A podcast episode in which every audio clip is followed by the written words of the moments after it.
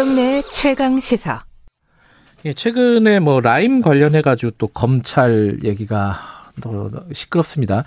이제 이제 그 김봉현 씨 어, 편, 그 옥중에서 쓴, 뭐, 편지라고 할까요? 뭐, 그, 그 보고서를 보면은, 어, 여러 가지 이제 의혹 제기가 있는데 그 중에 하나가 검찰이 짜맞추기 수사를 한다는 거예요. 그러니까 검찰한테 뭐 향응을 제공하고 이건 되게 표피적인 거고 실제로는 이 모든 일들이 검찰이 선택적인 수사를 하고 어, 원하는 방향으로 짜맞추기 수사를 한다. 이게 이제 김봉현 씨의 주장입니다. 이게 뭐, 진위 여부는 앞으로 수사를 통해서 가려지겠죠. 근데 이 과거에, 아까 제가 관련된 얘기를 하면서 이제 옛날 드라마 보는 듯한 느낌이 든다는 얘기가 이런 일들이 굉장히 많았어요, 사실. 어, 우리가 기억하는 것만 해도 꽤 있었죠. 근데, 어, 최근에 KBS 시사 직격에서 관련된 비슷한 얘기가 또 나온 게 있습니다. 이것도 굉장히 큰 사건 중에 하나였어요. 이른바 어 입법 로비 사건이었는데 그 사건도 검찰에 뭔가 어 문제가 있다라는 얘기를 했습니다. 제가 이거를 일부를 보고 2부작인데 일부를 보고 굉장히 좀 의미가 있는 것 같아 갖고 피디님을 좀 따로 불러서 저희들이 얘기를 나눠보고 싶다 이렇게 요청을 드려서 오늘 스튜디오에 모셨습니다. 안녕하세요. 정범수 PD 나와 계십니다. 안녕하세요. 안녕하십니까. KBS 시사 직격을 연출하고 있는 정범수 PD라고 합니다. 어, 이게 제목이 Made in 중앙지검이에요. 제목 되게 잘 지었네요. 어, 그러니까 중앙지검에서 만들어진 거다. 아, 이런 네, 뭐 뜻이죠. 그런 뜻을 함의하고 있죠. 예. 음. 근데 이게 방송이 못 나갈 뻔했다고요? 이건 뭐예요? 무슨 얘기예요? 음, 저희가 최초의 이 사건을 네. 방송으로 다뤄보자고 이제 기초 취재를 할 때까지 포함하면 벌써 한 서너 달 정도가 훌쩍 음. 지났는데요. 네. 그 사이에 여러분들을 좀 꼭 뵙고자 했습니다. 네. 어, 차후에 말씀드릴 서울종합예술 당시엔 직업학교입니다. 지금 현재는 실용학교이고 이름 김민성 이사장님이신데요. 그 사람이 이제 입법 네. 로비를 네. 했던 당사자로 지목이 됐던 사람이죠. 맞습니다. 예. 그리고 저희가 이제 앞으로 묻게 될 그 검찰 음. 검찰의 관계자분들께 여러 차례 질문을 드렸습니다. 네. 그게 벌써 한 몇 달이 흘러간 거죠. 네. 그런데 방송을 앞두고 한 3일 전에 예. 10월 6일이니까 딱 3일 전입니다. 뭐 아주 공교롭게도 두 곳에서 다 추가 입장이 나왔습니다. 아, 검찰에서도 예, 검찰은 음. 기존에 저희가 물었을 때 같은 내용을 아주 자세하게 물었는데 단 두 줄의 답변이 왔죠. 음. 법과 원칙에 의해서 했고 이미 지나간 사건에 대해서 답변 드릴 수 없다. 음. 라는 입변이, 답변이 왔었고 김민성 씨는 아예 입장이 없었고요. 네. 근데 방송 3일 전에 어, 두 군데 다 입장이 들어왔습니다. 네. 검찰에서는 뭐 이번에 한 페이지 정도 되는 예. 답변을 주셨고요. 그다음에 김민성 씨 쪽에서는 자신은 허위 진술을 한 적이 없다. 음. 어, 그러므로 자기가 어, 일으키지 않은 허위 사실을 담고 있는 방송에 나가면 명예가 실추되기 때문에 어, 방송금지 가처분을 걸었습니다. 음. 네. 근데 이겼나요? 그렇죠. 뭐 어. 결과적으로는 다 이겼기 때문에 방송에 뭐 나가게 됐고 방송 무사히 나가게 된 거고. 음, 재판부의 내용은 뭐 그렇습니다. 저희가 이제 의심하고 있는 어, 진술 내용이나 경위에 음. 대해서 의문을 제기하고 그 같은 진술이 나, 나오기까지의 검찰 수사의 문제를 지적하는 것은 어, 근거 없는 억측에 불과하다고 말할 수 없다. 아마 청취자분들은 그 방송 못 보신 분들은 어 지금 무슨 얘기하는 거지? 막 이런 생각이 드실 것 같습니다. 자 네. 지금 등장 인물이 몇 개 나왔는데 김민성 네. 전 서울종합예술직업학교 이사장 네. 그리고 검찰이 당연히 이제 등장 인물로 나올 것이고요. 그 다음에 이제 정치인들이 여러 명이 나와요. 자, 이 사건이 뭔지 줄거리 간단하게 듣고 다음 얘기로 넘어가야지 이해가 되실 것 같아요.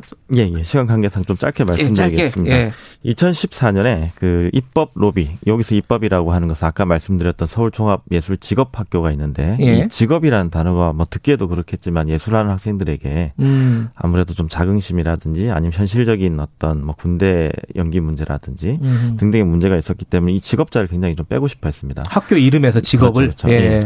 그래서 이 관련 법안을 어, 다룰 수 있는 이제 그 소관 부처가 네. 당시에 네. 그 환경노동에 있었던 신계륜 의원이 대표 발의를 했습니다. 어허. 예. 그리고 뿐만 아니라 신하경, 김재윤 의원 등이 이 예. 이제 법안에 같이 발의를 한 거죠. 예. 그리고 나서 갑자기 그 교비 횡령 수사를 받던 그 음. 그 김민성 씨가 갑자기 7월 7일 2014년 7월 7일에 이 세 분에게 이 입법과 관련해서 네. 로비를 했다. 음. 수천만 원씩 로비를 했다라는 혐의를 적었고 그 네. 결과 어뭐 몇 년간의 재판을 거친 사람들도 있고 아니면 바로 즉시 구속이 된 사람도 있지만 예. 대체적으로 어, 다 취지가 받아들여서 1년에서 4년씩 실형을 받고 어, 2018년 정도에 다 출소를 하셨습니다. 아, 그러니까 네. 그 학교 직업 학교의 이사장이 법을 바꿔 달라 이래 가지고 의원 세 명한테 돈 주고 음. 어, 법을 바꿔 달라고 부탁해 갖고 로비에 성공했다 네, 이거네요 결론은. 그래서 검찰이 수사를 했는데 그 돈, 받, 돈 받은 게 밝혀졌고 그래가지고 음. 어, 법원에서도 인정이 됐고 다 음. 유죄 세 명 다 유죄로 나왔고 뭐 어쨌든 이 경우에 가장 중요한 것은 이분의 진술이 있었기 때문입니다. 아 돈을 준 사람의 그렇죠. 예. 뭐 이 뇌물 사건은 잘 아시겠지만 뭐 둘 많이 있을 때 이루어지는 경우들이 많기 때문에 실체적인 증거라는 것이 사실 있기가 어렵습니다. 그렇죠. 뭐 수사 과정에서 어려움이 있다는 건 물론 사실입니다. 예. 어쨌든 이분의 진술 외에는 뭐 이것을 보강할 만한 핵심 음. 물증이나 그런 것들이 없었던 사건이라고 봐야 되겠죠. 근데 이게 이걸 이 사건을 취재하면서 굉장히 검찰 수사에 문제가 있다. 라는 취지 음. 아니었습니까 방송에 어떤 문제들이 있었던 거예요? 중심 문제의 중심이 뭐예요? 음. 뭐 제일 중요한 것은 이 진술이죠. 이 음. 진술이 과연 그렇다면 재판 내내 이 네. 일관성과 객관성 등을 네. 유지했는가? 네. 저희가 그 동안에 있었던 모든 재판 관련 서류 등을 다시 재검토했고 진술을 네. 어, 재구성해봤죠. 예. 그랬더니 그 간에 놓쳤던 부분들도 많고 또 새롭게 저희 취재 과정에서 드러난 확인되는 내용들이 많았기 때문에 이 진술에 허점이 많았다는 겁니다. 예컨대 음. 신계륜 의원을 예로 들면 3천만 원을 국회 의원회관에 가서 직접 주었다 이렇게 네. 말을 합니다. 음 그게 근데 그분이 한 차례가 아니라 뭐제 조서에 나타난 것만 해도 한 5회 이상이 되는데 음. 들어갈 때마다 자기는 가방 검색을 받지 않았다고 그럽니다. 네. 수천만 원을 들고 가려면 가방이 필요하지 않겠습니까? 근데 그 가방을 검색대에 올린 적이 없다라고 얘기합니다. 저도 음. 한번 실험을 해봤는데 그게 가능하지 않을 뿐더러 방어과에 물어보면 커터 칼이라도 있으면 문제가 되기 때문에 그걸 반드시 해야 되고 안 그럴 경우 문책감입니다. 음. 근데 그게 한 번도 아니고 수차례를 거쳐서 그렇게 갔다는 거고 음흠. 또 신계륜 의원 같은 경우에는 2014년에 자비를 들여서 자기 방의 구조를 바꿨습니다. 음. 소, 낮은 소파형이 아니라 그 바꾼 이유는 여자분들이 짧은 치마도 있고 음. 뭐 그런 것들을 옆에서 이제 불편하게 앉는 게 자기는 보기가 좀 힘들었다. 그래서 높은 이제 테이블형을 음. 두었거든요. 식탁 같은 거. 예. 예. 근데 어디서 좀 익숙한 단어죠. 소파 위에 돈을 두고 왔다. 아, 아. 이런 말을 한두 번 하는 게 아니라 끝날 때까지 계속 유지를 합니다. 이게 객관적으로 아니라는 게 밝혀졌는데 쇼파가 없는데 그렇죠. 예. 아. 이런 진술에 허점이 있었고 예. 또 저희가 방송에서는 좀 상당 시간을 들여서 말씀을 드렸는데 이 진술을 보강이 진술만으로 힘들다는 건 검찰도 부담이 된다는 건 알고 있죠. 예. 그러니까 보강 증거들을 몇 가지 가져오는데 그 중에서 가장 중요했던 게 CCTV 같은 것, 그다음에 음. 통화 기록 같은 것들이었습니다. 뭐 그냥 간단하게 요약하자면 네. 그 어떤 보강 자료 이 자료들이 정말 진술을 보강하는 증거였는지 음. 아니면 저희가 취재해 본 바로는 이게 진술 이후에 나온 보강 자료들이 아니라 진술을 얻기 전부터 확보했던 자료들일 가능성이 매우 높다. 음. 그래서 어떻게 보면 이 자료들을 통해서 진술을 유도한 것일 가능성이 매우 높다. 이런 뭐 아. 나름 합리적인 추론을 가지고 그러니까 던졌다 이런 진술이 음. 나오기 전부터 검찰이 뭔가를 쥐고 있었다. 왜냐하면 CCTV 같은 경우에는 보존 아. 기한이 정해져 있거든요. 근데 그러니까, 그 진술을 받기 전에 이미 다 삭제가 돼야 되는 기록들인 거죠. 그러니까 그 말은 검찰이 어 이게 이 사람의 진술을 통해서 사건을 수사한 게 아니라 이미 기획하고 있었다라는 방증인 거잖아요. 그죠? 네, 그 부분은 이제 밝혀져야 될 내용이긴 하지만은 근데 그럴 만한 또 다른 정황 같은 것들이 이제 이건 약간 지금 고인이 된 분인데 이 고 김영한 전 청와대 민정수석 있잖아요. 그 네, 그 수첩 얘기는 많이 나왔었는데 여기에도 이 사건이 언급이 되고 있다면서요? 그렇습니다. 저희도 뭐 몇 년 전에 사실 이 기록이 나왔을 때 언뜻 보고 지나친 사건들이 많았습니다. 예, 박근혜 청와대 시절이죠. 예. 앞뒤 맥락이 없이 적혀 있는 것들도 예. 많고, 뭐 예를 들면 뭐 치과 의사 협회, 뭐 물리치료사 협회, 뭐 음. 이런 식으로 적혀 있으면 이게 무슨 내용인지도 알기가 어렵고, 음. 저희 방송을 보셨으면 알겠지만 또 뭐 안민석 의원, 음. 뭐 어디로부터 1억, 뭐 단순히 이렇게 적혀 있으니까요. 근데 저희가 이번에는 어 이런 이제 흘려 쓴 듯한 기록들이 실제로 구현이 됐는가 안 됐는가, 혹은 음. 그 구현을 하기 위해서 뭔가 또 조사가 이루어졌는가 아닌가를 음. 확인해 보니까 거기 네. 있는 기록들이 놀랍게도 어 실현되려고 하던 의혹들이 굉장히 많다. 음. 음, 그런 것들을 이제 취재를 하게 됐죠.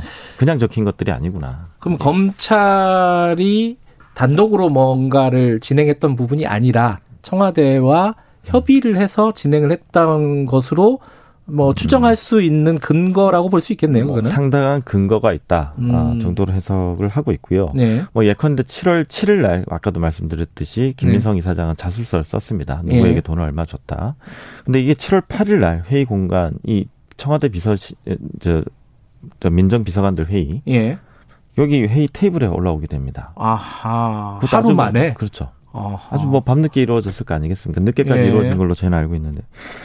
그 조사 내용이 어떻게 다음 날 김기춘 대통령 비서실장이 음흠. 보는 이 회의 테이블에 올라와서 야당의 비위 사실이 확인됐다. 이런 음. 식으로 보고가 될 수 있는가. 그 사이에 정식적인 보고 라인이 많이 있을 거 아니겠습니까? 예. 이런 거 어떻게 다 건너뛰고 직보가 가능한가? 음흠. 이 시스템에 문제가 있지 않은가? 네. 이런 생각을 하게 됐습니다. 근데 이제 많은 분들이 그렇게 생각을 할 거 아니에요. 검사는 그냥 뭐, 뭐 무슨 일 생기면 수사하는 사람들 아니냐. 그렇습니다. 그 검사가 만약에 이걸 기획을 했다 그러면은 그래서 얻는 건 뭐냐 검사한테 이거는 뭐 이렇게 취재를 해보니까 어떤 생각이 드셨어요?